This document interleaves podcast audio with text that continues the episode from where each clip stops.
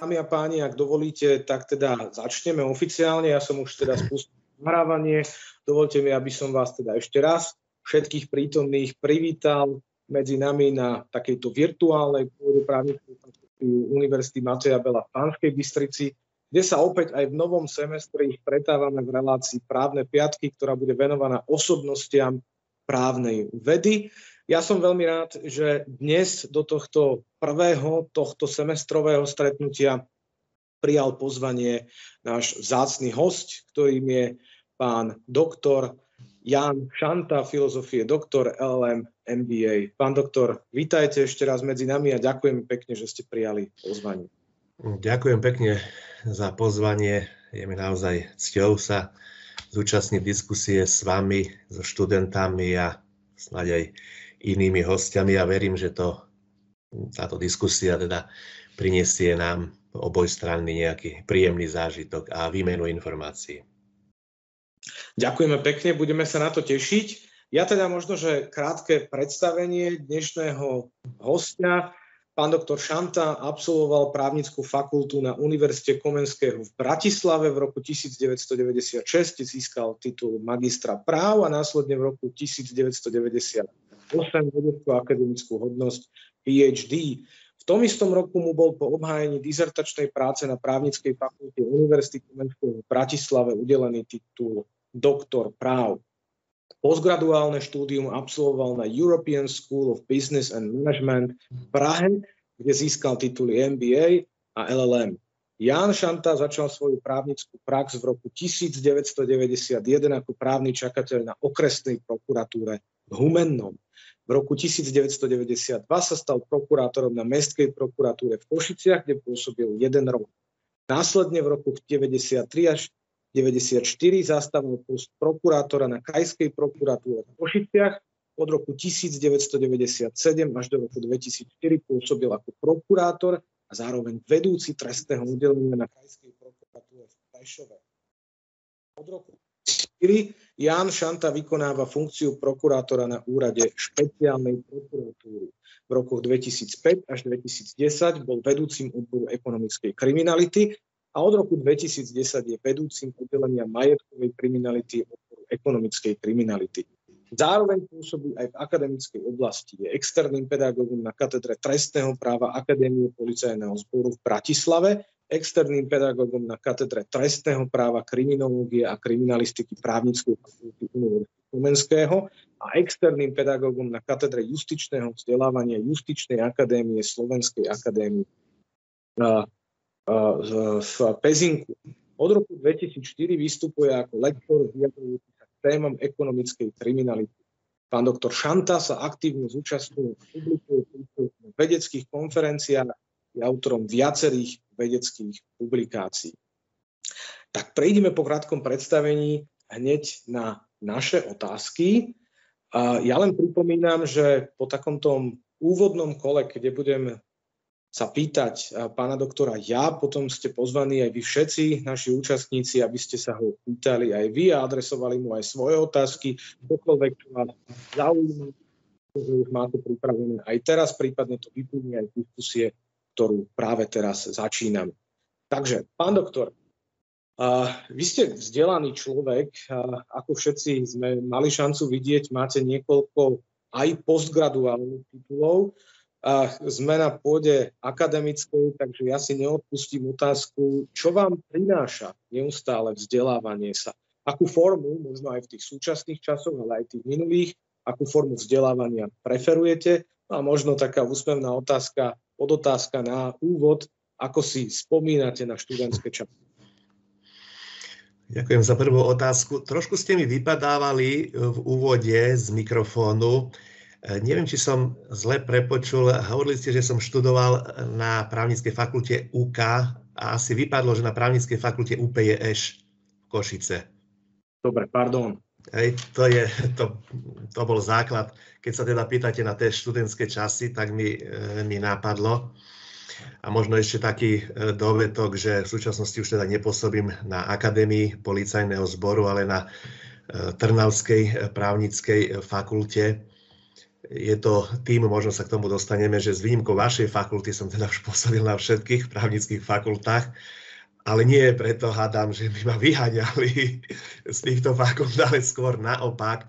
Samozrejme ja ako externista a aj v celku vyťažený e, môžem prijať len čiastočné záväzky či úväzky a teda len tam, kde tie úväzky samozrejme e, momentálne e, sú, tak preto som momentálne externe pôsobiaci na právnickej fakulte, presne ako ste hovorili, Bratislava, od 1.9. aj Trnava a potom aj na Justičnej akadémii v Pezinku. Tak vlastne tým sa dostávame aj z časti k vašej otázke. E, otázka teda znela, že prečo to vzdelávanie No, je to jednoznačne charakteristikou súčasného práva. Ja myslím, že o týchto charakteristikách budeme hovoriť celý čas.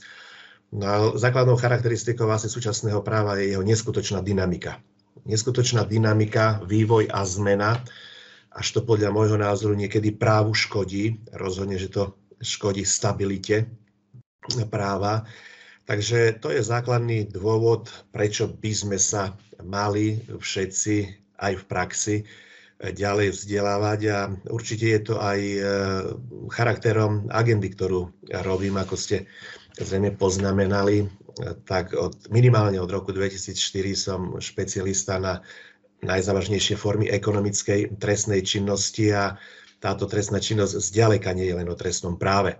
Povedal by som, že možno trestné právo je na najvyš polovica z právnych odvetví, ktoré potrebujeme vedieť, v ktorých sa potrebujeme dozdelávať, pretože samozrejme nastupuje tu obchodné právo, nastupuje tu občianské právo, povedzme si daňové právo, dá sa povedať, že to je naša taká ťažisková činnosť z hľadiska e, kvality e, trestnej činnosti.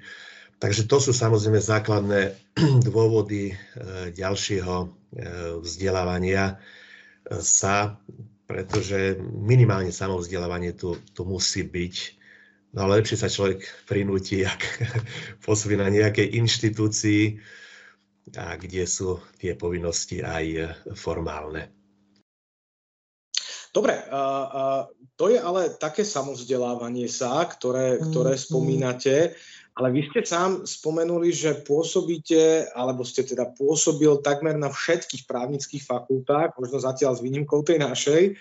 A je to také záslužné prepojenie teória a praxe a ja musím povedať, už sme to spomínali, obdivuhodný time management, ako to človek dokáže popri tak náročnej práci zvládať. Uh, väčšina prokurátorov hľadá popri svojej naozaj veľmi nielen časovo, ale psychicky náročnej práce, práci uvoľnenie skôr v nejakých takých voľnočasových aktivitách, golf, tenis a tak ďalej. A vy hľadáte ako keby ten, ten, tú energiu akademickej pôde. Teda nielen v tom samovzdelávaní, ale aj v prednášaní.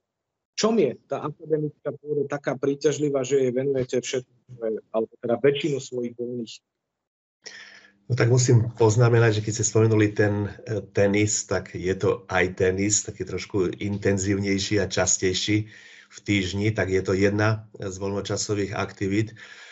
No ale pokiaľ ide o to akademické pôsobenie naozaj, to je zároveň moja top záľuba. Už vo viacerých rozhovoroch som spomínal, že ak by som si mal možnosť tak ľahko v živote vybrať, ako to nie je možné, tak by som sa možno venoval už len pedagogickej e, činnosti, ale hovorím, nie je to také ľahké. No a zrejme to bolo už nejakým tým prvotným e, nastavením, pretože už v štvrtom, 4,5 tom ročníku, ako my sme teda mali v tom 90. roku po revolúcii, keďže sme absolvovali 9, atypicky 9 e, semestrov, E, takže už vtedy to bola taká základná otázka, že čo ďalej. No a odpoveď bola priebežná, finálová, tak alebo akademická činnosť, e, alebo prokurátor. No, prvým môjim takýmto záujmom bola právnická fakulta UPS Košice a katedra správneho práva. No ale teraz neviem, či našťastie alebo nie, našťastie nebolo momentálne voľné miesto, to sa uvoľňovalo, ale nebolo momentálne voľné miesto. Takže e, padol ten druhý výber, to znamená, že prokuratúra. Takže nejakým spôsobom od roku 90, kedy som končil právnickú fakultu, sa to so mnou tak pedagogicky ťahá a musím povedať, že mi to ohromne dáva. Ohromne preto, že Niekde pokiaľ robíte napríklad už tú ekonomickú kriminalitu, treba povedať, že idete absolútne do hĺbky toho práva, ktoré sa aplikuje, ale viac do hĺbky ako do šírky. E, to znamená, že takáto forma e, opäť aj samozdelávania sa, pretože keď prednášam, musím si opakovať aj tie veci, s ktorými som roky neprišiel do kontaktu, počnúť s teóriou, sú, myslím si, že vzájomne prínosné. Teda aj pre študentov, že im odovzdávam svoje 31-ročné skúsenosti prokurátora, ale hovorím aj pre mňa, pretože každú prednášku si naozaj musím pripraviť, zodpovedne zopakovať, aby som na niečo nezabudol a tým pádom, hovorím, je to pre mňa neustále opakovanie teórie, ktorú ja považujem za mimoriadne e, dôležitú. No a ešte v prvej otázke bola podotázka, že ako spomínam na študentské časy, tak samozrejme, že len a len v tom najlepšom. To sa snať inač ani nedá. Bohužiaľ je to neporovnateľné s tým, čo sa deje teraz. Je to objektívna situácia. Dnes druháci nepoznajú interiéry možno eh, právnických fakult. Na niektorých teda určite je to tak. No to je veľmi, to je veľmi smutné. Zoberte si, že nás e, bolo 60 študentov v celom ročníku, 60 študentov, e, dajme tomu, že 20 bolo z Košic, ale zvyšných 40 sme boli na jednej chodbe. To znamená, že 24 hodín spolu denne.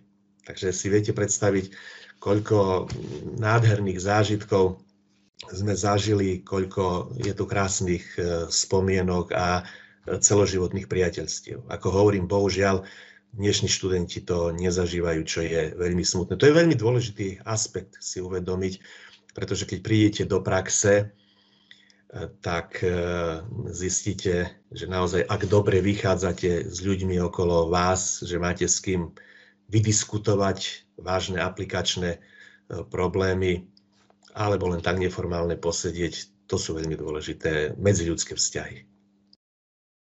To určite áno, ja verím, že táto situácia nebude trvať väčšine a že naozaj už uh, zanedlho sa budeme môcť vrátiť k takému bežnému životu a do tých bežných štandardných školských lavíc držíme si všetci palce.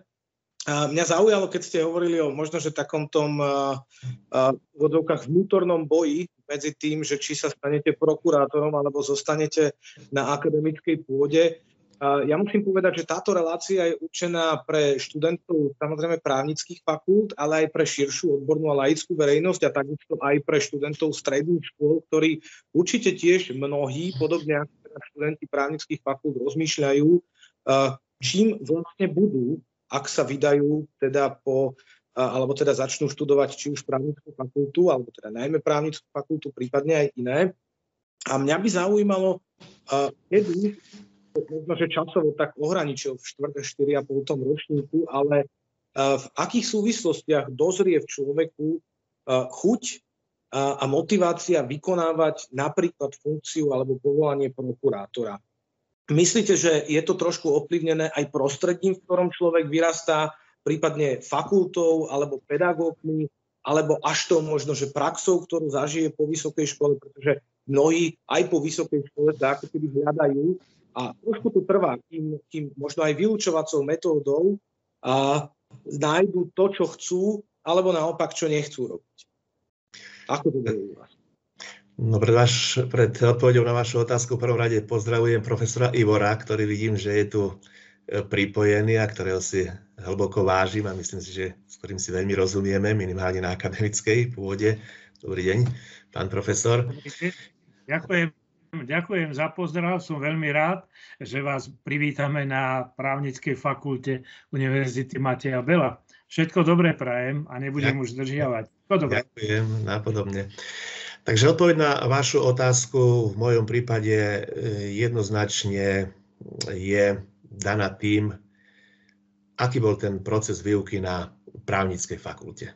Ja som mal e, vynikajúcich pedagógov, naozaj vynikajúcich, e, z všetkých možných právnych odvetví, ale isté, že na konci nejaké to percento musí zvíťaziť a práve katedra trestného práva, e, kde ma učili napríklad vedúci katedry, súčasný vedúci katedry, keď sa to možno nezdá, profesor Romža. Hej. E, potom bol vtedajší vedúci katedry, sa menili e, profesor Madliak a pani docentka, pani docentka Iha, a teraz si na ňu nespomínam, Hencovská, Ježiš, pardon, to by bol hriech si nespomenúť, pán doktor Čopko, doposiaľ pôsobí. Hej, takže to boli naozaj skvelí pedagógovia a sú skvelí pedagógovia, ktorí ešte teda učia, či už v oblasti trestného práva procesného, hmotného, kriminalistiky a kriminológie. Takže naozaj tými dláždili, dá sa povedať, cestu k trestnému právu a k tomu prokurátorovi. Myslím si, že práve pôsobnosť pedagóga je veľmi, veľmi dôležitá. No v mojom prípade to bolo jednoznačné. Určite áno, s tým sa dá len súhlasiť. Ďakujem pekne. Poďme teda na, na niektoré teda odborné otázky, ktoré súvisia s, vašou, s vašim súčasným zaradením a pôsobením ako prokurátora úradu špeciálnej prokuratúry. Pán doktor, a aký je váš názor ako odborníka na ekonomickú a hospodárskú kriminalitu, alebo teda najmä na skutočnosť, že dnes, na rozdiel od minulosti, už za takúto trestnú činnosť môžu byť stíhané nielen fyzické, ale taktiež aj právnické osoby. Je to určité novum, možno, že aj pre samotných študentov je to relatívne náročné, náročne predstaviteľné, akým spôsobom zosobniť trestnú zodpovednosť takto umelo vytvorenému útvaru? Ako je to? Jednoduchá otázka, ťažká odpoveď. Mimochodom, posledná vedecká konferencia, ktorej som sa zúčastnil pred tromi týždňami, myslím na právnickej fakulte v Brne, bola práve trestná zodpovednosť právnických osôb, tak by sme tu mohli rozvíjať tieto teórie a praktické aspekty e, neskutočne široko. Tam sme ich rozvíjali 8 hodín, dá sa povedať. No ale aspoň stručná e, odpoveď. E, trestná zodpovednosť právnických osôb má určite svoje výrazné pre a proti. E, dá sa povedať, že tá váhavosť, či ju zaviesť alebo nezaviesť, mimochodom máme práve 5 ročnicu, lebo ten zákon 91 2016 je účinný od 1.7. 2016, takže je na mieste bilancovať tú 5 ročnicu. E, takže to neskore zavedenie e, tej trestnej zodpovednosti, napríklad 5 rokov po trestnej zodpovednosti právnických osôb v Českej republike, bolo dané asi tým, že prevažovali tie, tak povediať, negatíva, alebo aspoň sa takto komunikovali. E, a určite bolo, to bolo dané aj takou, takou praktickou stránkou veci, že naše správne právo, myslím, že veľmi dobre sankcionuje právnické osoby. Takže sa nejavila nejaká akutná potreba e, tejto zodpovednosti, tejto ďalšej zodpovednosti. Skôr to boli, e, dá sa povedať, že ako si silnejúce medzinárodné záväzky, ktorým sme museli výsť v ústrety a nakoniec e, musela tá trestná zodpovednosť prísť. No, na Slovensku za tých 5 rokov, de facto 4, lebo nerátame rok 2016, tam nebola vyvodená trestná zodpovednosť ani u jednej právnickej osoby, ale za 5 rokov, dobre, zaokrúhlime to tak štatisticky, tak máme stíhaných eh, z okolností takmer, takmer presne 500 eh, právnických osôb. Takže ročne to vychádza na stovku s pochopiteľne pribúdajúcou tendenciou. No ale treba na druhej strane povedať, e, že nie sú to trestné stíhania také, ktoré by boli nevyhnutné, respektíve ak by neboli, takže by táto spoločnosť mala horšie právne prostredie. Hej. To nie. Na druhej strane, ale v čom ja vidím, teda v krátkosti, e, najväčší prínos e, trestného stíhania právnických osob, a sú to aj moje trestné veci, je to, že ak neviete vyvodiť individuálnu trestnú zodpovednosť fyzickej osoby v rámci veľmi zložitej štruktúry e, právnickej osoby, tak potom je trestné stíhanie právnickej osoby absolútne na mieste. Hej. Toto je z môjho pohľadu a z mojich skúseností ten najpraktickejší a najdôležitejší aspekt. Pretože v ostatných prípadoch e, sú naozaj mnohokrát stíhané schránkové firmy, no či sú alebo nie sú stíhané, tak hovorím tam až, až takú úlohu um, toto trestné stíhanie nezohráva. Isté má určitý význam v tom slova zmysle, že sa vyčistia takéto, takéto schránkové firmy. A ešte možno dodám, že z troch štvrtín alebo dvoch tretín, je to opäť podľa roku, e, sú stíhané tieto právnické osoby za daňové trestné činy a ukladané sú prevažne, prevažne peňažné e, tresty. Takže v konečnom dôsledku, teda počiarknuté a zrátané, ak si e, zosumarizujeme plusy a mínusy, tak nepochybne na jednej strane sme trestnú zodpovednosť právnických osôb museli zaviesť do nášho právneho poriadku. To je nepochybné. Vravím, zatiaľ sa veľká revolúcia e, v tomto trestnom stíhaní právnických osôb neurobila, ako keby zákon čakal ešte na svoju príležitosť, ale určite sa dočká pri tomto trende, ktorý sme teraz nahodili, tak povediac. No a najpraktickejší aspekt a najdôležitejší je teda, ako som hovoril, to trestné stíhanie právnickej osoby, ak nemožno, nemožno vyvodiť e, trestnú zodpovednosť fyzických osôb v rámci tej zložitej štruktúry. To je skoro až nepochopiteľné, možno študenti si povedia, ako je to možné, že nie je možné vyvodiť. No e, je v niektorých prípadoch veľmi, veľmi ťažko e, identifikovať a dokázať úmysel. Úmysel. Áno, tých, e, myslím, fyzických osôb v rámci tej zložitej štruktúry, ale to už by bolo na inú veľmi náročnú tému. Ak ma pozvete na prednášku trestná zodpovednosť právnických osôb, tak môžeme ísť do hĺbky. Ale zatiaľ myslím, že stačí takáto odpoveď. Ja si myslím, že veľmi radi. Budeme, vždy máme radi, ak na právnickej fakulte Univerzity Mateja Bela vystupujú odborníci ku konkrétnym špecifickým problémom. Ale mňa to privádza možno, že k ďalšej otázke, keďže naozaj máme ten obmedzený, relatívne obmedzený čas, aby sme teda prešli pomerne čo najviac. Keď ste spomínal, že táto právna úprava bola výsledkom teda dodržania alebo reakcie na naše záväzky, tak máme v poslednom období aj množstvo takých, nazvime to, legislatívnych reakcií na v úvodzovkách spoločenskú objednávku. Typickým príkladom je nový trestný čin ohýbania práva. Ja to len pre poslucháčov zopakujem v paragrafe 326 písmeno A trestného zákona, kto ako sudca, prísediaci sudca alebo rozhodca rozhodcovského súdu pri rozhodovaní svojvoľne uplatní právo a iného tým poškodí alebo zvýhodní, potrestá sa odňatím slobody na 1 až 5 rokov.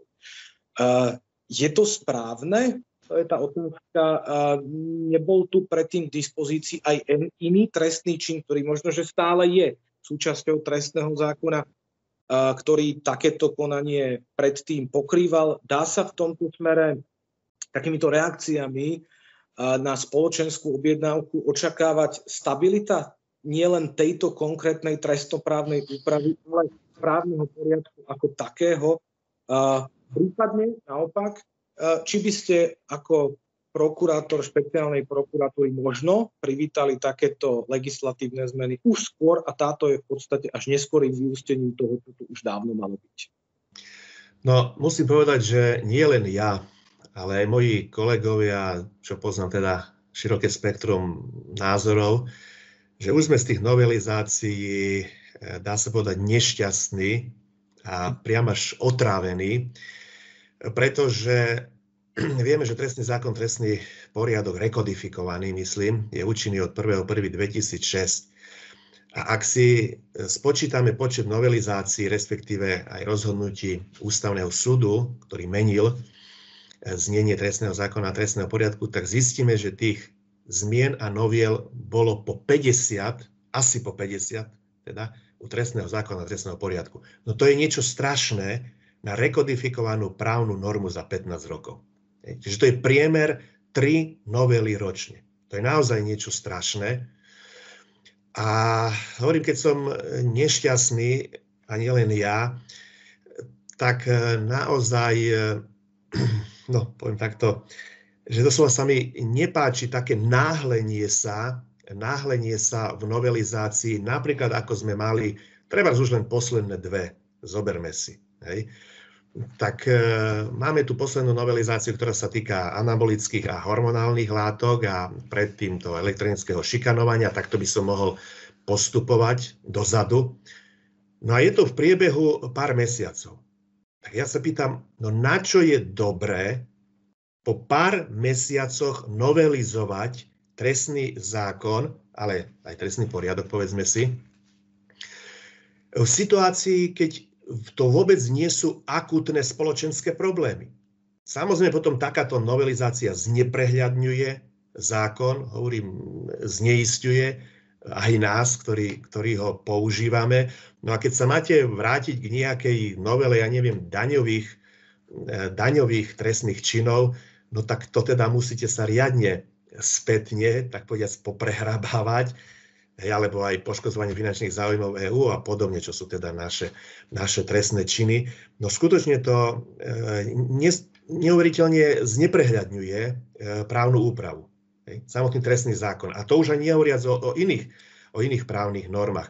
Takže naozaj potom sám seba sa pýtam, alebo kladím takúto rečníckú otázku, na čo sú tie novelizácie po, po pár mesiacoch. To naozaj nemôže zákonodarca vyčkať napríklad ku koncu roka, alebo možno k začiatku budúceho roka a urobiť jednu väčšiu novelizáciu, kde budú riešené všetky tieto dielšie e, problémy, o ktorých som hovoril? No, zjavne zákonodárca k tomu pristupuje inak, len si neuvedomuje, neuvedomuje, že naozaj potom e, ten trestný zákon je rozbitý, tak povediac, na e, tisíc kúskov. Ale asi to je tým, že veľmi prevládajú nejaké také spoločensko-politické aj mm. legislatívne záujmy. Určitá skupina teraz narýchlo si, si presadzuje svoje. Určitá druhá skupinka, ktorá sa zaoberá nejakou inou dielčou oblasťou hneď svoje, ako napríklad, ja neviem, trestný postih za týranie podobne zvierat, tam sme to mohli asi, asi celkom evidentne vnímať e, a podobne. Takže Zdá sa mi, že tieto skupinové záujmy prevažujú nad, nad celospoločenskými a nad e, stabilitou práva. A to nie je dobre. No a potom odpoveď na ďalšiu časť vašej otázky, či možno očakávať nejakú takú stabilitu, no tak e, určite, určite nie. Lebo k tomu musíme pripočítať naozaj reálne potreby praxe a medzinárodné záväzky, na ktoré musíme reagovať. To sú naozaj objektívne dôvody e, novelizácie, tej ktorej právnej normy, či už trestného poriadku, trestného zákona, samozrejme aj, aj ďalších. Hej.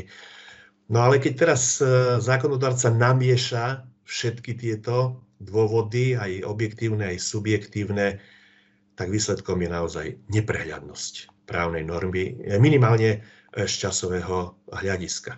To potom bohužiaľ niekedy môže viesť aj k tomu, že nedaj Bože niekto omylom bude aplikovať retroaktivitu, hej, lebo neuvedomí si, odkedy ten, ktorý zákon platil, no, posunie viete, trestnú zodpovednosť pár mesiacov dozadu, hej, tak povediať naozaj nechtiac v tom, v tom chaose a, a je ohromný, ohromný problém na svete. Takže určite takouto cestou by sa e, naši zákonodorcovia z môjho pohľadu nemali uberať. Ďakujem pekne. Ja som to preto aj nazval, že sú to nejaké také legislatívne reakcie, hej, či už teda na spoločenskú objednávku, alebo ako ste vypovedali na teda mnohé iné záujmy. Ale ešte sa vrátim k tomu e, trestnému činu ohýbania práva. Ja som sa teda ešte chcel opýtať, že či naozaj nevytvárajú aj skutkové podstaty, ktoré sú duplicitné v istom smere, ktoré by mohli byť, alebo aj boli predtým pokrývané, ja neviem, naozaj nie som trestný právnik, ale, ale či už je to marením spravodlivosti, prípadne zneužitím právomoci verejného činiteľa. No presne tak, ako hovoríte. No povedzme si, že typicky tento trestný čin, to bol jeden z tých, hovorím, keby sme išli spätne dozadu, kde sa dalo vyčkať s balíkom novelizácie.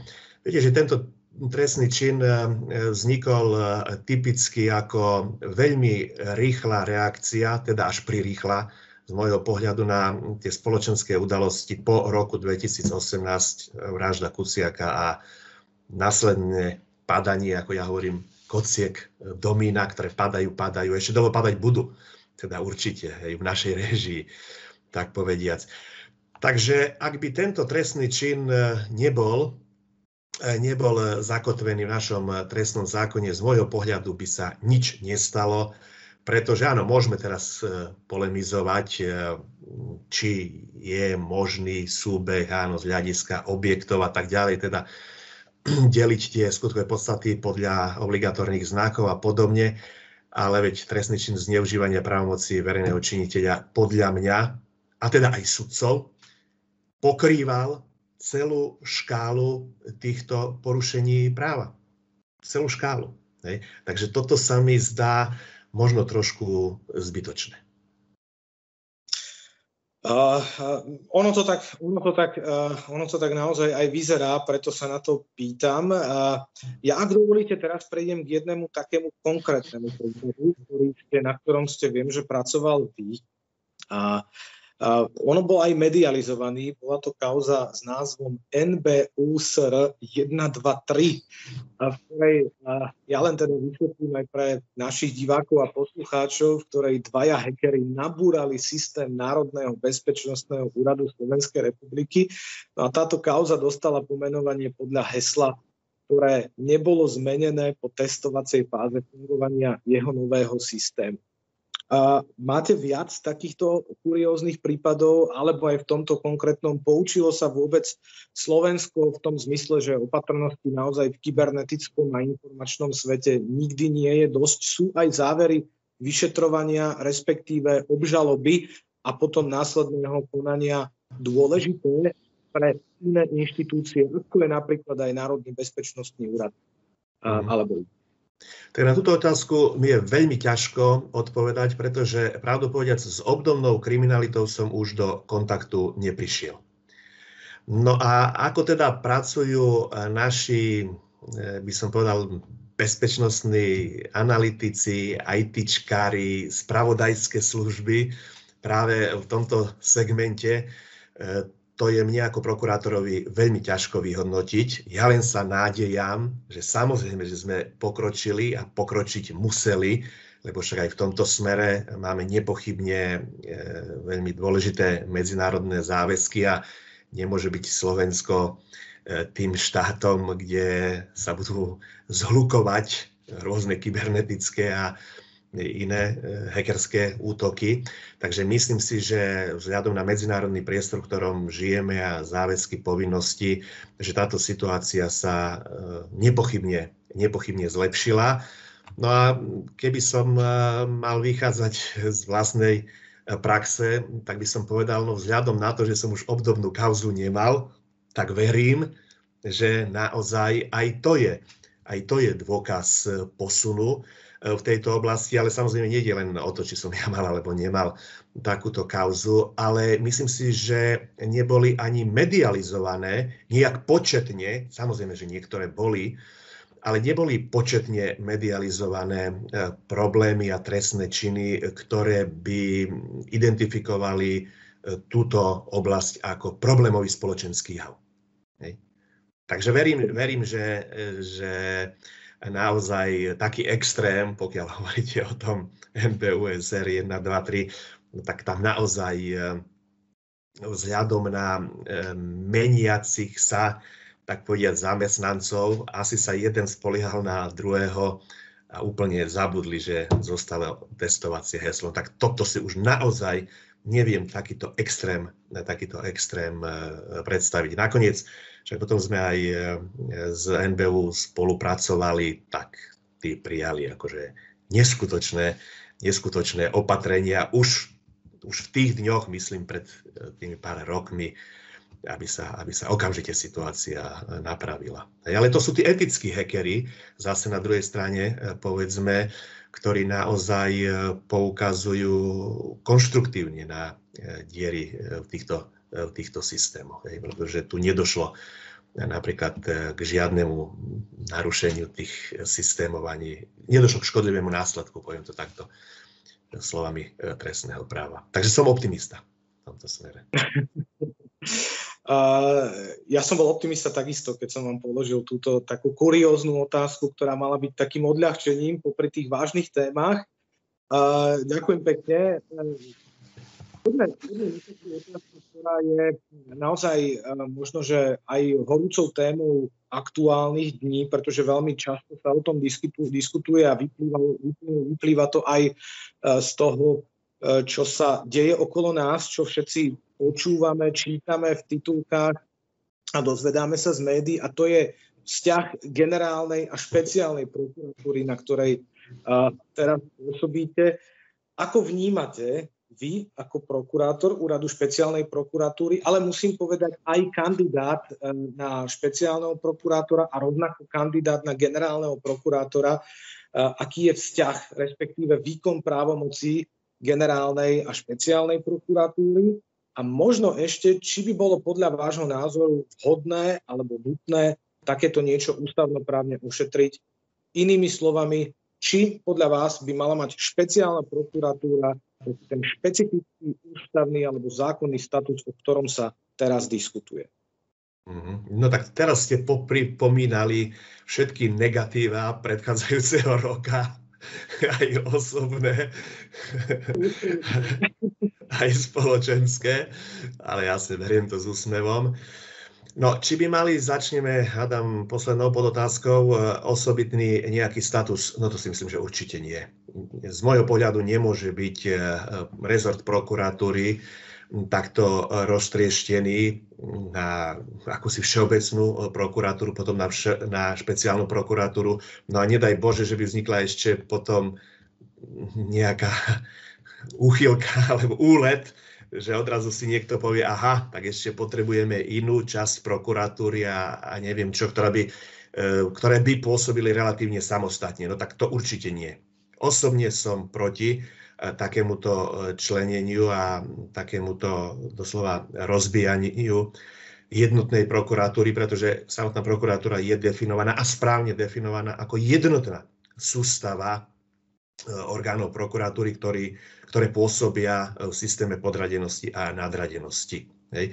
To nie je žiadne slovenské špecifikum, v žiadnom prípade to nie je akýsi socialistický či sovietský aspekt, ako to hovoria niektorí, to absolútne, to je úplne pomilený názor. Je to európsky a svetový trend, hej, povedal by som. Takže to je prvá časť e, otázky. A potom druhá časť znela, že či pôsobia vzájomne konštruktívne, alebo ako ste, to sa, ste sa pýtali? Či... Tak, ste to dokonca, tak ste sa tak pekne, pekne preložil, že či vzájomne pôsobia konštruktívne. Áno, to bolo jadro tej otázky. Ona bola mm-hmm. položená uh, tak, tak, tak e, by som povedal extenzívnejšie, uh, či tie právomoci generálnej a špeciálnej prokuratúry, respektíve ich vzťah, či teda nejakým spôsobom sa má možno že meniť, alebo inak, či na základe toho vzťahu je potrebné dnes uh, tie právomoci špeciálnej a, generálnej prokuratúry upravovať. Ja si myslím, že nie je potrebné. Že nie je. Ja viem, že opäť v kontexte niekoľkých málo kaos zase vyskočila tá situácia, ktorú sme definovali v tej možno prvej alebo v jednej z prvých E, otázok, že rýchlo, rýchlo niečo meniť. E, určite táto, táto konkrétna situácia e, a takéto ponímanie prokuratúry nie je zrelé na takú úpravu, aby sa azda, hovorím, tie prokuratúry e, nejakým spôsobom vyčleňovali alebo osamostatňovali ešte viac, lebo my relatívne samostatní sme.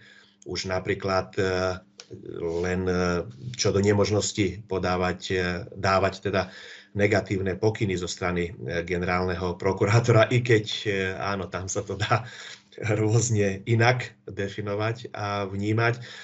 Ale uzavriem to tak, že chcem veriť, chcem veriť, že aj pánovi generálnemu e, prokurátorovi, aj pánovi špeciálnemu prokurátorovi e, ide o dobrú vec, o verejný záujem a možno len nešťastnou zostala komunikácia, ktorá nepochybne trochu tej e, zlej krvi, e, tak povediac, e, narobila. Tak uzavriem to tým spôsobom, lebo myslím, že nie som ako radový prokurátor hodnotiť tieto veci hĺbšie, najmä nie preto, že nepoznám tie konkrétne spisy, kde ten spoločenský problém vznikol. Takže ešte raz uzatváram to tým, že verím, že obom pánom ide naozaj len a len o spoločenský záujem, o verejný záujem. Tomu chcem veriť a zatiaľ verím.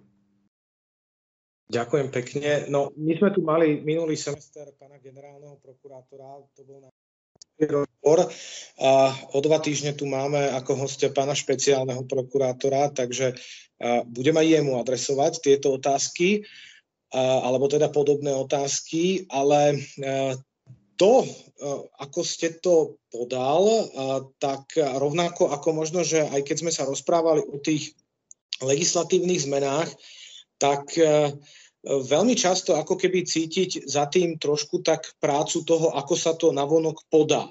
Hej, teda prácu možno, že médií, žijeme určite v mediálnej dobe.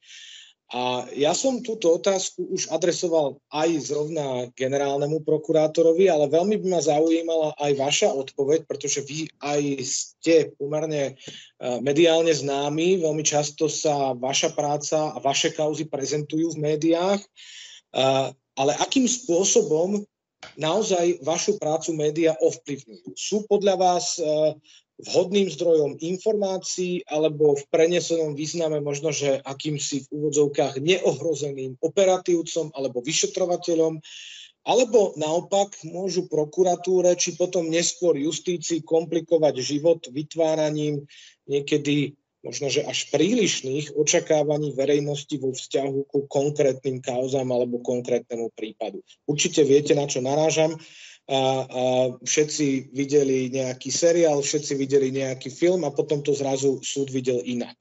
A nekomplikuje to aj vám ako prokurátorom situáciu? Tak to je veľmi horúca, veľmi aktuálna e, otázka. No ja mám s médiami tie najlepšie skúsenosti. To myslím, že sa zhodneme. Nemnohí hovoria, že teba majú médiá radi. No. A ja mám rád médiá. Ale v tom slova zmysle, e, samozrejme, že nie aby mňa osobne prezentovali a podobne, ale v tom slova zmysle, že sú naozaj ďalším strastom zákonnosti. Ja si myslím, že urobili a robia v poslednom čase obrovský kus dobrej práce. Dobrej práce. Samozrejme, že v honbe za najhorúcejšími informáciami byť prvý, hej, priniesť niečo mimo toho, čo je už postupne všeobecne známe, e, sú niektoré kroky, tak povediac, aj neštandardné a, a zbytočné, ale asi sa zhodneme v tom, že napriek tomu, že sa e, v médiách prezentovali niektoré skutočnosti, ktoré sa snať aj nemuseli prezentovať. Napriek tomu, že sa prezentovali, nezmarili alebo výrazne nestiažili našu prácu. To by som chcel podotknúť. Hej. Nezmarili, respektíve výrazne nestiažili e, našu prácu, hoci v niektorých prípadoch mohli byť zdržanlivejšie. Ale žijeme mediálnu dobu. Dnešná doba je naozaj výrazne mediálna. No a aby sme s médiami vychádzali dobre, musíme v tomto smere urobiť kus práce, predovšetkým nič neskrývať, neutekať, nezahaľovať niečo. Hej. Jednoducho, no a už nehovoriac o tom, že by sme klamali alebo, alebo aby sme sa správali nejako arogantne a podobne. Ja som už opäť v tých x rozhovoroch najmä v súvislosti s tými voľbami, o ktorých ste hovorili, ehm, počiarkol, že ja osobne si médiá skutočne na najvýš vážim, tak ako poctivú prácu iných e, profesí a keď mi niekto zavolá z médií cez obed, tak ja zložím príbor a mu odpoviem. A keď niekto volá, šoferujem a ho vidím na displeji, tak odstavím na najbližšej odstavnej ploche a mu jednoducho odpoviem.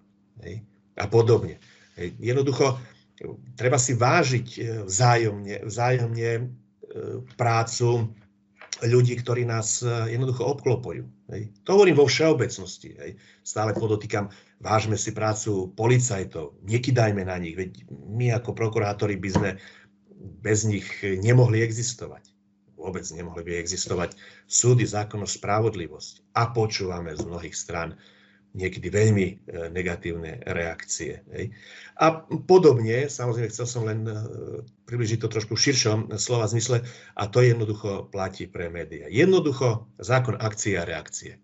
Ako sa budeme my správať k médiám, tak sa budú správať médiá k nám. A mne tento prístup a táto filozofia jednoznačne vychádza. Musím odľahčenie povedať, že ak boli tie voľby generálneho špeciálneho prokurátora, no ja som už mnohým novinárom hovoril, že viete čo, veľmi rád vám teda poskytnem ďalší a ďalší rozhovor. On už, už nemám, si myslím, že čo povedať verejnosti a už sa sám na seba nemôžem pozerať, koľko v tých uh, médiách som. No ale dobre, každý si zažije 15 minút uh, slávy, potom je to samozrejme menej a a je to v pohode. Ale opäť chcem tým dokumentovať to, že našli sme spoločnú reč. Áno, s niektorými novinármi sme sa dohodli, že no, to už je priveľa. Iní povedali, ale ešte ja mám takéto otázky, ktoré som našiel ako nezodpovedané. Hovorím, dobre, ak máte takéto otázky nezodpovedané, tak ich poďme veľmi otvorene a konštruktívne zodpovedať. Takže asi takýto je môj kládny vzťah k médiám. Čiže, čiže e, z toho jednoznačne cítiť naozaj ten pozitívny kladný vzťah. Pán generálny prokurátor tu tedy možno, že dopovedal tú vetu trošku. Uh, ak sú médiá strážcom demokracie, tak on sa teda spýtal, kto stráži toho psa.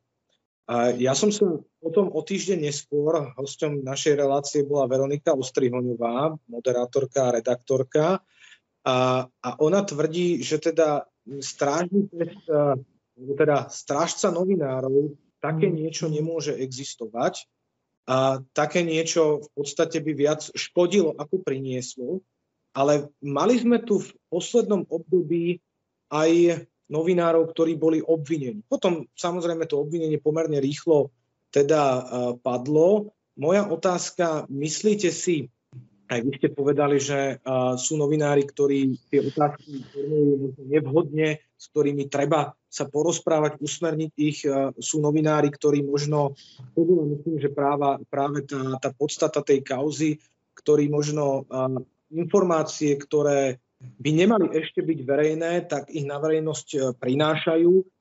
Myslíte si, že aj tu budú tie obvinenia, prípadne trestné stíhania aj na strane novinárov ešte pribúdať, alebo naopak je aj toto tá doba, kedy potrebujeme, aby sa predstavitelia spravodlivosti, nazvem to tak v úvodzovkách, naučili, naučili žiť a, a, a súžiť spoločne s médiami tak, aby ten výsledok bol jednoducho objektívna informácia pre verejnosť.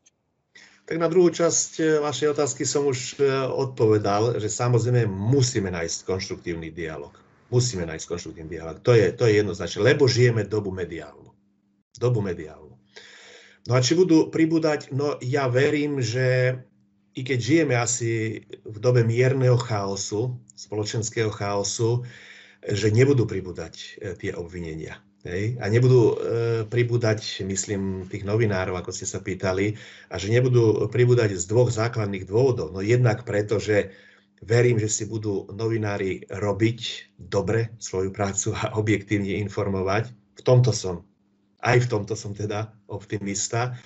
No a zase na druhej strane verím, že aj spoločensky nevzniknú také kontroverzné situácie, aby snať navodzovali dojem alebo podozrenie o tom, že prekročili už rámec informovania, neprekročili.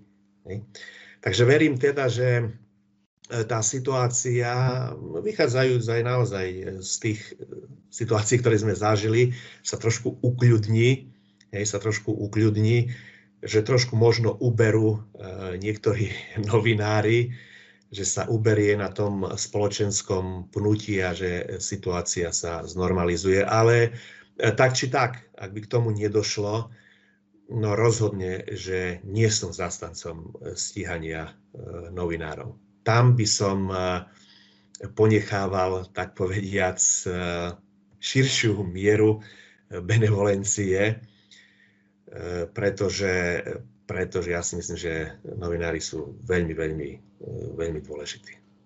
A sloboda slova je sloboda slova. Samozrejme tiež nemôže byť nejaká bezbreha a sloboda samozrejme informovania. Nemôže to byť absolútne bezbrehé, teda aby to zašlo až do, do takých krajností, že naozaj už, už sa budú zjavne e, nesprávne informácie podávať a poprekrúcané. To, to určite nemožno dopustiť. To by potom inklinovalo k tým pochopiteľne možným obvineniam. Ale to, čo sa deje teraz a ako tí novinári pracujú, to si myslím, že je akceptovateľný štandard. Dobre, ďakujem pekne. Dámy a páni, je 10.53. My by sme mohli diskutovať ešte naozaj veľmi, veľmi dlho. Napadá ma množstvo otázok alebo podotázok, ktorými by som rád reagoval na e, tie slova, ktoré pán doktor či už v na túto alebo na predchádzajúce otázky.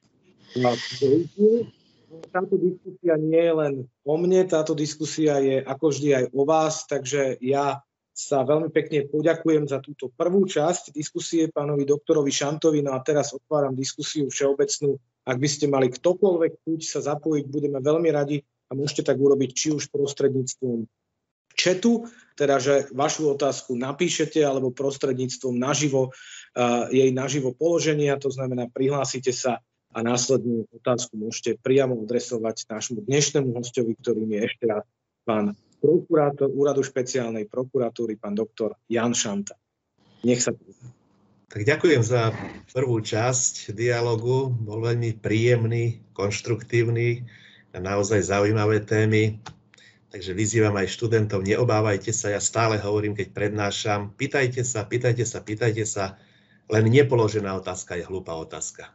Všetky ostatné sú otázky e, konštruktívne a nemám problém odpovedať na akúkoľvek. Tak nech sa páči. Takže máme tu prvú otázku od kolegyne Porubiakovej, potom následne pán kolega Lachman. Takže nech sa páči, pani kolegyňa. Dobrý deň. Chcela by som sa opýtať, ako prebieha výber na miesto prokurátora špeciálnej prokuratúry a tiež aj aké predpoklady by podľa vás mal splňať človek na túto funkciu. Ďakujem. Uh-huh. Tak tento výber je naozaj e, veľmi náročný. Ja som teda zabsolvoval v roku 2003-2004 No, v prvom rade je to otázka bezpečnostnej previerky. Bezpe- otázka bezpečnostnej previerky je naozaj e, veľmi hĺbkové skúmanie e, osoby, toho uchádzača, pretože ten spis má, fúha, hádam aj do 100 strán, ktorý musíte teda vyplniť, nevybaviť, ale vyplniť v jednotlivých e, kolonkách a dnes sa priorita kladie samozrejme na tie majetkové e, aspekty, e, to znamená zdokladovanie naozaj každého, každého eura. No, kolegyňa napríklad bola vysvetľovať 20 eur, lebo sa jej objavili podľa NBU zvláštne, oni sa tam objavili z nejakého sociálneho zabezpečenia. tak aby ste si vedeli predstaviť, až do akej hĺbky, až do akej hĺbky to ide. Nie som si celkom istý e, poslednými e, tými výberovými konaniami, ale napríklad, e, ale verím, že takto je stále. My sme napríklad museli absolvovať aj náročné psychotesty a pamätám si na dvoch kolegov, ktorí ani, boli to starší kolegovia, ktorý jeden ani nezačal vyplňať psychotest, pretože povedal, že takto nie. To, ja, ja sa do toho ani nepúšťam a druhý skončil v polovici. Hej, to sme boli tá prvá várka, keď sme sa hlásili 9 a prešli sme teda 7 e, v roku 2004. Takže e, sú to tie, tie psychotesty, no a potom e, pochopiteľne výberová komisia a rada prokurátorov. Hej. Takže skúšajú sa aj tie odborné otázky. Hej. Čiže nie je to nejaké mechanické, že som prokurátor krajskej prokuratúry, tak doslova prebehnem z hľadiska odbornosti, lebo čo si niekto podobné robil. Určite nie. Takže aj ten odborný aspekt. Takže ten výber, ten výber e, je naozaj, myslím si, že prísny, objektívny a že prechádzajú naozaj e, kvalitní prokurátori. Tak to má byť. Tak to má byť. Nevidím tam, tak povediac, žiadne, žiadne rezervy, i keď pravdu povediac už do detailov, už do detailov nevidím. Ale každý teda kolega, ktorý príde, tak si zhlboka vydýchne, že uf, bola to tortura, ktorou som prešiel. Takže Ďakujem. Tak. Ďakujem pekne za odpoveď. Ja ešte predtým, než dám slovo pánovi kolegovi Lachmanovi, ja som si všimol, že sa e, vizuálne prihlásil pán profesor Ivor, neviem, či sa teda mýlim alebo nie. A ak by aj on mal chuť e, položiť otázku, tak nech sa Ďakujem veľmi pekne za udelenie slova. Ja chcem ešte raz pozdraviť pána dekana aj nášho hostia. Ja... Mikrofón. Pán profesor, mikrofón. Pardon, pardon, pardon. E, ešte raz, e, nechcem teda položiť otázku, ale chcem sa len zapojiť do veľmi zaujímavej diskusie, ktorá tu prebieha Eh, či už zo strany pána dekana a takisto zo strany pána doktora Šantu. Eh, vypočul som si mnohé teda jeho názory a chcel by som len ku dvom oblastiam sa pripojiť. Ja absolútne súhlasím s názorom pána doktora Šantu, eh, ktorý sa dosť kriticky vyjadril k určitej neistote v právnej legislatíve Slovenskej republiky, ktorá aj mňa veľmi trápi. A ja len chcem poukázať, že keď sa robila rekodifikácia slovenského trestného práva v roku 2005, tak jeden z najzávažnejších argumentov bolo, že od roku 61, kedy bol platný trestný zákon a poriadok, bolo strašne veľa legislatívnych zmien. Bolo ich vyše 45, tak nejako, neviem presný počet. Ale od 1.1.2006 máme nový rekodifikovaný zákon a poriadok a do dnešného dňa, čo je v podstate no, viac ako 15 rokov, už tých legislatívnych zmien je viacej, ako bolo za tých 45 rokov. Čiže ako by sme, ako by sme sa nepoučili, ako by sme išli úplne iným smerom, aký sme si pri rekodifikácii vytýčili. A ja tvrdím, áno, tak ako hovoril pán doktor Šanta, veď občan, občan musí mať určitú právnu istotu. Veď jednou z tých e, atribútov právneho štátu je určitá predvídateľnosť práva, predvídateľnosť spravodlivosti. A pri takejto rýchlych zmenách legislatívy to nemôže náležite fungovať. Takže, takže plne súhlasím s pánom doktorom v tomto smysle, ale neviem, ako to zmeniť. Ja súhlasím s vami, že legislatíva by sa mala robiť po siahodlhej, e, dlhotrvajúcej diskusii, po vedeckej analýze, právnej analýze toho problému, ktorý chceme upravovať. Či už je to napríklad trestný čin ohýbania práva, alebo iný trestný čin, o ktorých sa hovorilo. Áno, Malo by sa to zanalizovať dlhodobo. Či teda je úprava potrebná, prečo je potrebná, potrebná, či máme podobnú úpravu, či vystačíme, nevystačíme a tak ďalej. Ja Ako príklad zvyknem uvádzať Eh, ten nešťastný prípad predlženia väzby u nás v našom právnom poriadku zo 4 na 5 rokov, keď to bol jeden jediný prípad, to bol prípad obvineného Adamča, kvôli nemu sa predlžila legislatívna väzba o jeden rok. Pričom aj tak dokonca ani tých 5 rokov nestačilo u Adamča, ale veď to nie je dôvod na legislatívnu zmenu. Jedna kauza, jeden prípad. A mohli by sme hovoriť ďalej, ale už nechcem zdržiavať. A druhá poznámka. E, samozrejme, ja súhlasím s tým, že s médiami treba vychádzať. Médiá majú nezastupiteľné miesto e, v modernej spoločnosti, v našej spoločnosti a tak ďalej. Ale nesúhlasím s tým, že by médiá nemo, ne, neboli a nemohli byť kontrolovateľné. To predsa neprichádza do úvahy. Ja som mal šťastie, že som bol, bol som 4 roky vo vedeckej rade na e, fakulte masmediálnej komunikácie, ktorá pripravuje novinárov a pracovníkov médií. A tam sa dlhodobo e, diskutovalo o tzv. morálnom alebo etickom kódexe novinára. To je tá základňa, ktorú ten každý novinár musí dodržiavať. Ale to má aj tú nadstavbu. Veď predsa aj ten novinár je len tiež človek, je fyzická osoba a ona nemá imunitu voči e, spáchaniu trestného činu. Čiže aj novinár sa teoreticky môže dopustiť spáchania trestného činu, keď samozrejme naplní všetky znaky tej ktorej skutkovej podstaty. Teraz nemôžem konkrétny.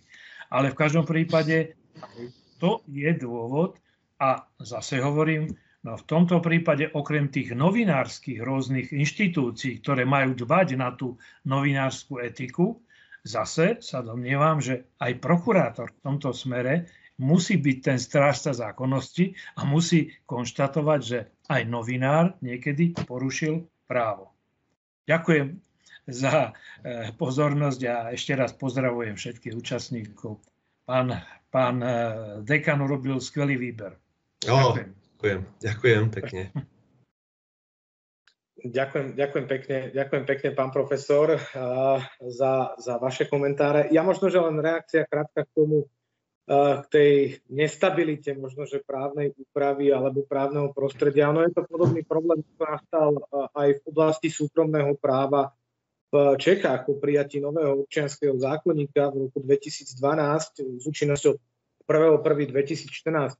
Tam tiež sa legislatívcom vyčíta možno, že práca v úzkej skupine bez nejakej širšej diskusie, čo v konečnom dôsledku vyvolalo množstvo novelizácií relatívne nového právneho predpisu a potom tá stabilita a právna istota, ktorú takéto predpisy vyvolávajú, tak je samozrejme otáz, otázna.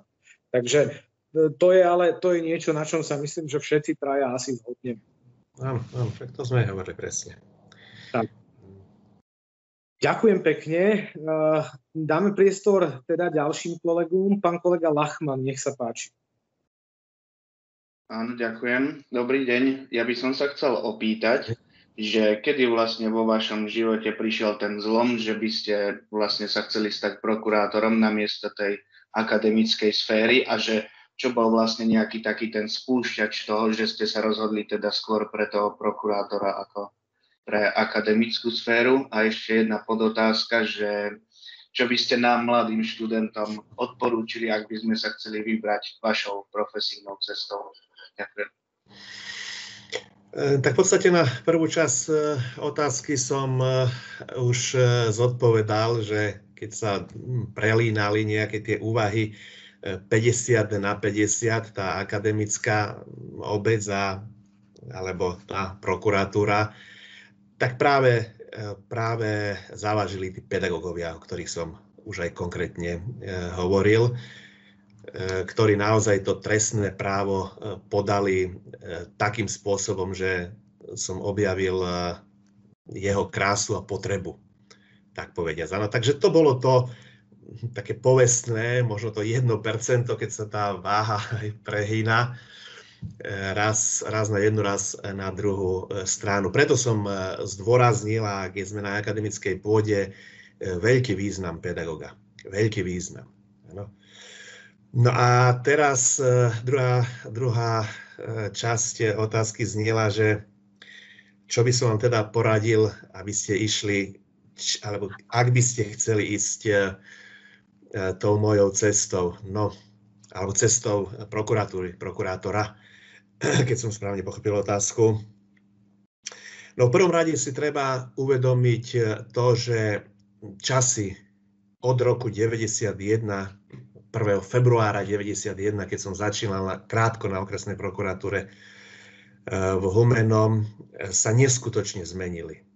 Neskutočne sa zmenili spoločenské pomery, neskutočne sa zmenili právne normy, neskutočne sa zmenili vzťahy.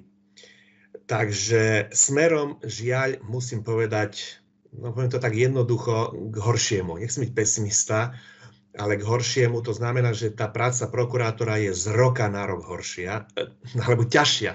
Tak, pardon, aby som niekoho neodradil, ťažšia.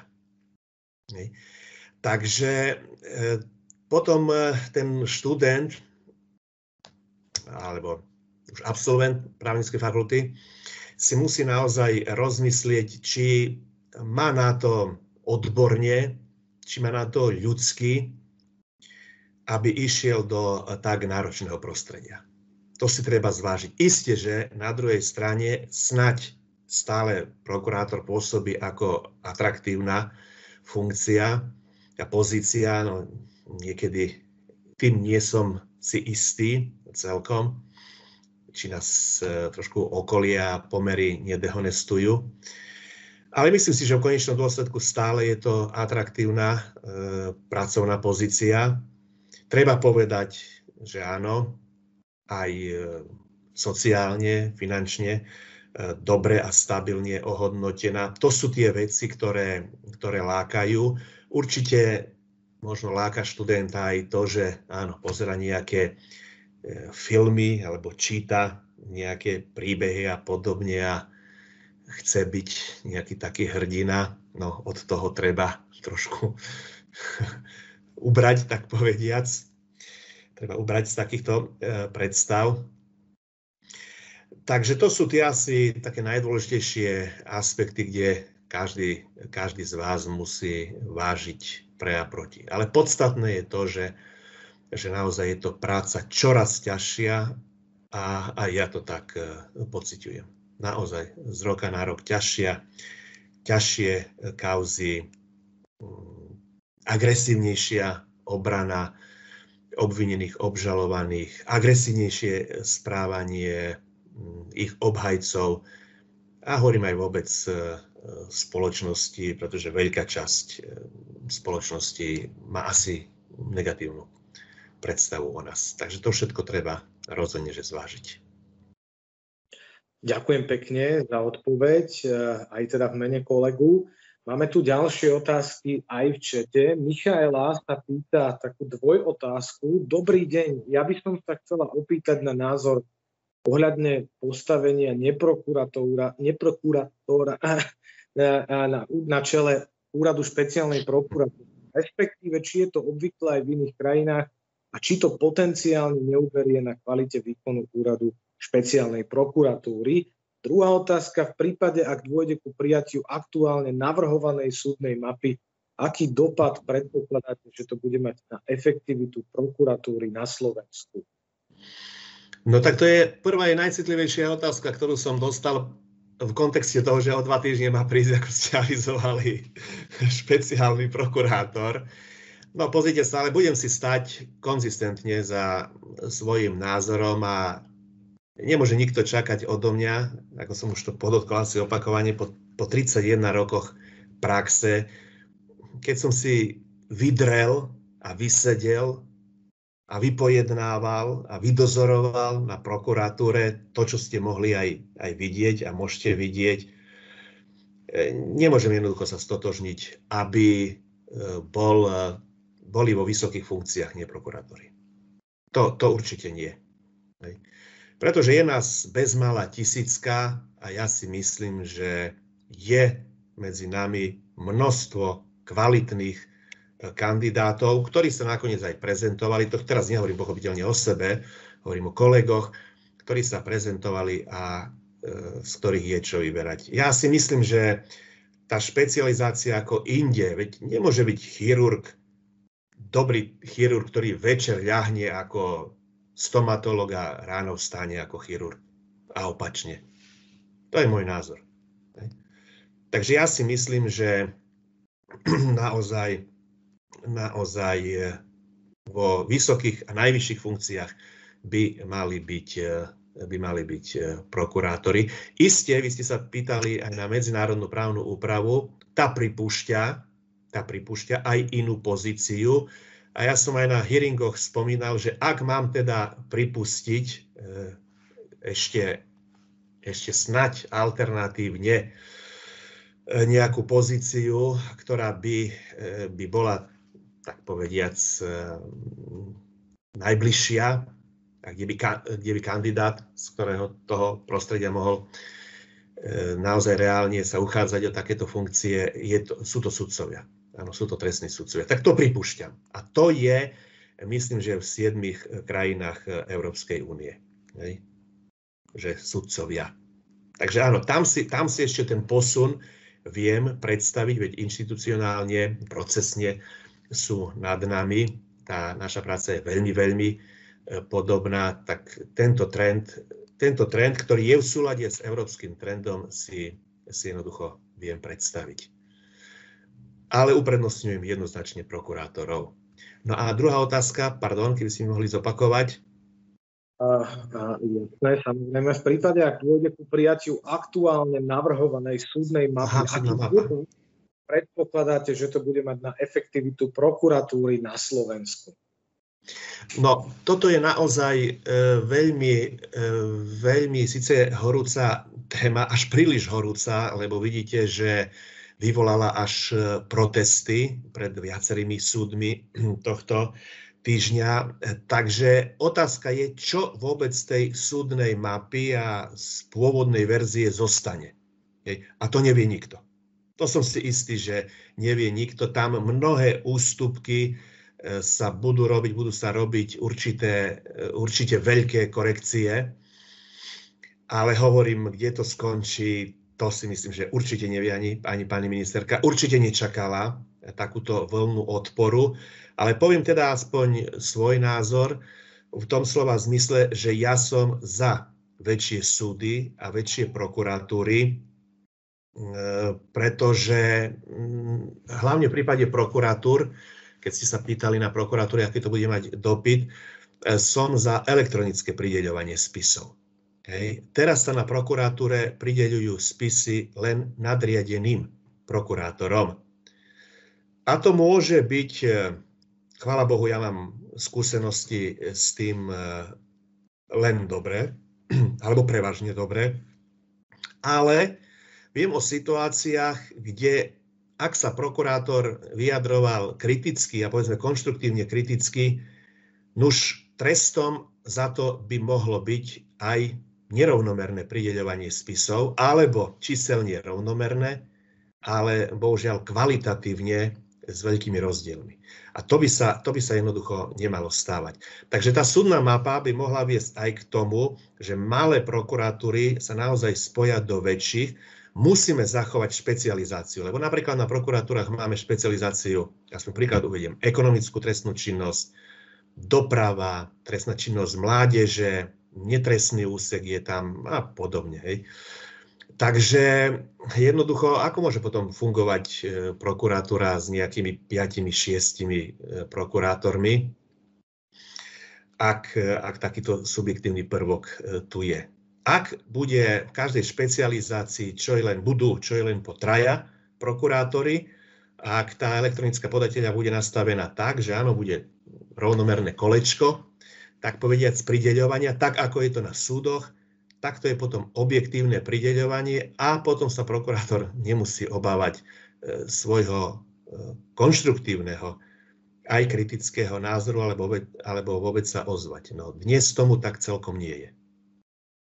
Takže asi takto by som videl dopad tej e, súdnej, súdnej mapy. To znamená, že naozaj treba robiť väčšie inštitúcie, väčšie súdy.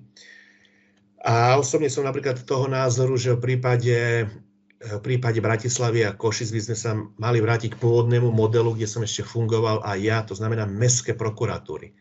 Hej, to znamená, že možno keď máme v Bratislave po 5 sudcov, možno viac, na jednotlivých súdoch, tak aby to nebolo delené takto na takéto menšie súdy a aby doslova okresný súd Bratislava na dlhodobo kolaboval.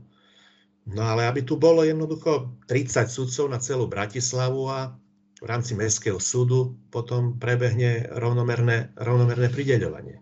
To, to, kedysi, to kedysi bolo v 90. rokoch minulého storočia. Ja som teda pôsobil na Mestskej prokuratúre e, v Košiciach. Tam som, tam som začínal ako prokurátor. Takže... Ďakujem pekne, pán doktor, za naozaj, musím povedať, úprimné odpovede a veľmi si to cením. No a prejdeme, dámy a páni, k poslednej otázke, ktorú máme dnes. kolegu, ktorý sa opäť vracia k tomu trestnému činu uhýbania práva. Pekný deň vám prajem. Je trestný čin uhýbania práva privilegovaný 326 v prípade sudcov? Ďakujem pekne. Čiže 326 6A, či je privilegovaná k 326? Áno, áno, áno, tak znie otázka. Aha, no tak počkajte chvíľu. Tak to normálne musím až pozrieť 326, priznám sa, lebo nerobím s týmito, s týmito trestnými činmi. Toto už je veľmi, veľmi teoretická otázka. 326. A, zneužívanie právomoci verejného činiteľa, jasné. No, priznám sa, je to na širšiu, na širšiu diskusiu. Nechcem sa teraz robiť e, e, premudrelým. Otázka je samozrejme, otázka je, či môžu byť spáchané tieto trestné činy v súbehu presne, alebo je to privilegovaná e, skutková podstata. No v prvom rade, ako som hovoril na začiatku, si myslím, že je zbytočná skutková podstata zbytočná skutková podstata, ktorá vidíte, potom vyvoláva takéto e, teoretické otázky. Ale či je privilegovaná, no hádam, úplne právo poškodiť, zvýhodniť, potrestať sa, nechým sa objedný. No, pravdu povediac, mne sa veľmi ťažko hľada rozdiel, rozdiel medzi skutkovou podstatou zneužívania právomoci verejného činiteľa a a ohýbanie práva. Veľmi ťažko. Ja, ja tu vidím z hľadiska praktického veľkú, veľkú podobnosť, veľkú podobnosť, ešte raz podotýkam zbytočnosť, uplatní právo a tým poškodí alebo zvýhodní. Ja, som, ja si skôr myslím, že asi bude vo vzťahu, špe, vo vzťahu špeciality, vo vzťahu k paragrafu 326 vo vzťahu k špeciality. Hej? Aby nás nemilila, nemilila z hľadiska teórie privilegovaná skutková podstata, ako je vražda novonarodeného dieťaťa matkou vzťahu k vražde. Hej? To je privilegovaná klasicky. Ja si myslím, že je to špeciálna skutková podstata, teda, že pôsobí lex specialis k zneužívaniu právomoci verejného činiteľa, ale hovorím, nechcem sa robiť e, múdrym, e, pripúšťam aj iné názory. Je to naozaj na širšiu diskusiu veľmi, veľmi vhodná tematika na, napríklad na článok alebo na vedeckú konferenciu alebo námety delege ferenda a podobne. Ale takto na prvú, ako ste mi ju e, položili, tak zdieľam, e, zdieľam tento názor, ale hovorím, pripúšťam, pripúšťam, že ma niekto môže argumentačne prevýšiť. To sú tie typické e, právne situácie, kde je naozaj diskusia možná a aj potrebná. Aj potrebná. Ďakujem pekne. No, som rád, že sme takúto možno zaujímavú diskusiu otvorili aj tu na tomto fóre. vidno, že máme naozaj vzdelaných poslucháčov, ktorí aj takéto pomerne hlboko teoretické mm, otázky kladú. E, mám tu ešte jednu zdvihnutú ruku, ak teda ešte, pán doktor, dovolíte, ktorú som si predtým nevšimol, pani kolegyňa Borubiaková Dobre, ak to nie je zdvihnutý prst na konci, ale zdvihnutá ruka, tak je všetko v poriadku. Nech sa páči. Nech sa ešte by som sa chcela opýtať, v dnešnej dobe, či je teda trestná, legislat- či trestná legislatíva pokrýva všetky potreby riešených trestných činov, alebo cítite deficit tejto oblasti, kde je potrebné prijať nové zákony alebo novelizáciu? Ďakujem. No ja si myslím, že pokrýva. Že naozaj e, pokrýva e, tie spoločenské vzťahy, ktoré ak teda e, boli narušené, ak bolo na nich útočené, Takže naozaj naše trestné právo pokrýva celé toto spektrum, ba z tých predchádzajúcich otázok a i tej poslednej, či predposlednej, by sa dalo vyvodiť, že až naopak, že až, až prílišná šírka tej trestnej zodpovednosti tu je, pretože niektoré úvahy e, v rámci aj delege ferenda smerujú k tomu, že snad niektoré skutkové podstaty by sa mali E, povypúšťať. A typicky väčšina diskusia je o tom, či potrebujeme e, k podvodu, napríklad špeciálne skutkové podstaty, ako ešte aj poisťovací podvod, aj úverový podvod, subvenčný teda podvod a podobne, či, či je potrebné. Hej, no opäť je to na, na diskusiu. Ja si myslím, že to potrebné nie je. Hej, Češi to majú v obmedzenom rozsahu. Zase zastancovia týchto skutkových podstat tvrdili, že pôsobia viac konkrétne, teda viac špeciálne a viac preventívne, tak povediac. No osobne si to e, nemyslím. Nič sa nestalo, samozrejme, keď sa zakotvili, no akurát sa navýšilo množstvo skutkových podstat a, a jednoducho trestný čin podvod tu, tu, tu máme. Napríklad zakon, zakončím, myslím, že to už je posledné naše konštatovanie tým, že porovnával som trestný čin poškozovania finančných záujmov e, Európskej únie podľa nášho paragrafu 261 až 263 s európskou legislatívou spolu teda s doktorom Zemanom z právnickej fakulty z Trnavy. Porovnávali sme asi 20 právnych úprav a div sa svete z tých 20, ešte nás čaká teda zhruba 7, len 3 sú špeciálne skutkové podstaty, my, Česká republika a Slovinsko. A div sa svete o to viac, že severské krajiny typu Fínsko majú trestné zákony z 19. storočia, 1887 a podobné dátumy. A predstavte si, že konštruktívne a bez problémov stíhajú trestné činy poškozovania finančných záujmov Európskej únie s trestnými zákonmi z 19. storočia. Hej. Tým chcem ale poukázať a nadviazať na tú veľmi dobrú poslednú otázku, že vidíte, ak je trestný zákon formulovaný univerzálne a širšie, lebo svojím spôsobom ten trestný čin poškozovania finančných záujmov EU, to je podvod. Hej. To je podvod alebo kvázi sprenevera e, eurofondov, skrátim to z časových dôvodov. Takže vidíte, my by sme, my by sme dokázali tento, e, tento trestný čin, tento nový e, trestný čin, alebo teda skutkovo e, postihnúť takéto konanie treba aj našim podvodným, podvodným paragrafom, no, trestným činom podvodu a podobne, tak ako je to, je to v iných a prevažujúcich štátoch Európskej únie. A to je tiež inšpirácia pre tú legislatívu, pre stabilitu a správnosť legislatívy. Ďakujem za odpoveď. Dámy a páni, tak ako už pán doktor naznačil, to bola teda naozaj posledná otázka a posledná odpoveď v dnešnej relácii Právne piatky.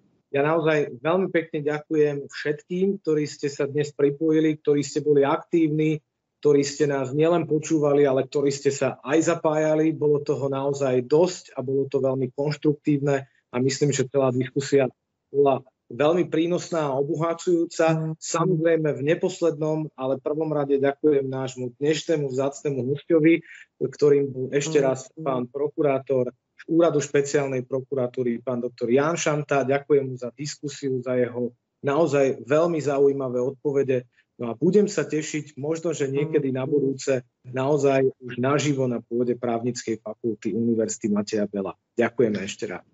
Ďakujem pekne za pozvanie, ďakujem za otázky, ďakujem za príjemne strávený čas. Oplatilo sa vziať dovolenku, pretože vidíte, podotýkam, že ja takéto aktivity môžem realizovať len, len e, v prípade dovolenky, nie na úkor pracovného, voľného, e, pracovného času a robiť z neho voľný e, čas. Takže bolo to veľmi prínosné. No a myslím, že s odľahčením na záver môžeme povedať, že snáď sme pán dekan začali, tak ako sme hovorili na začiatku, tú budúcu spoluprácu aj s právnickou fakultou v Banskej Bystrici. Mimochodom, kde pojednávam veľmi často. Toho týždňa som tam pojednával dvakrát napríklad. A verím teda, že e, v tejto spolupráci budeme e, pokračovať. Ak to tak bude, ja sa budem len tešiť. Tak ďakujem ešte raz vám osobne aj všetkým ostatným. Ďakujem pekne aj za tieto slovo na záver. My sa samozrejme budeme na tú spoluprácu len tešiť. Veľmi si cením naozaj aj tú dovolenku, špeciálne kvôli našej dnešnej relácii. To je naozaj nezvyklé, ale o to viacej cenné. Takže budem sa ešte raz tešiť a myslím, že naši, spolu, naši poslucháči a študenti takisto. Ešte raz všetkým veľmi pekne ďakujem, prajem vám dobrú chuť k obedu, a ešte všetkým pekný víkend, no a potom opäť o týždeň. Dovidenia. Vďaka, dovidenia. Dovidenia.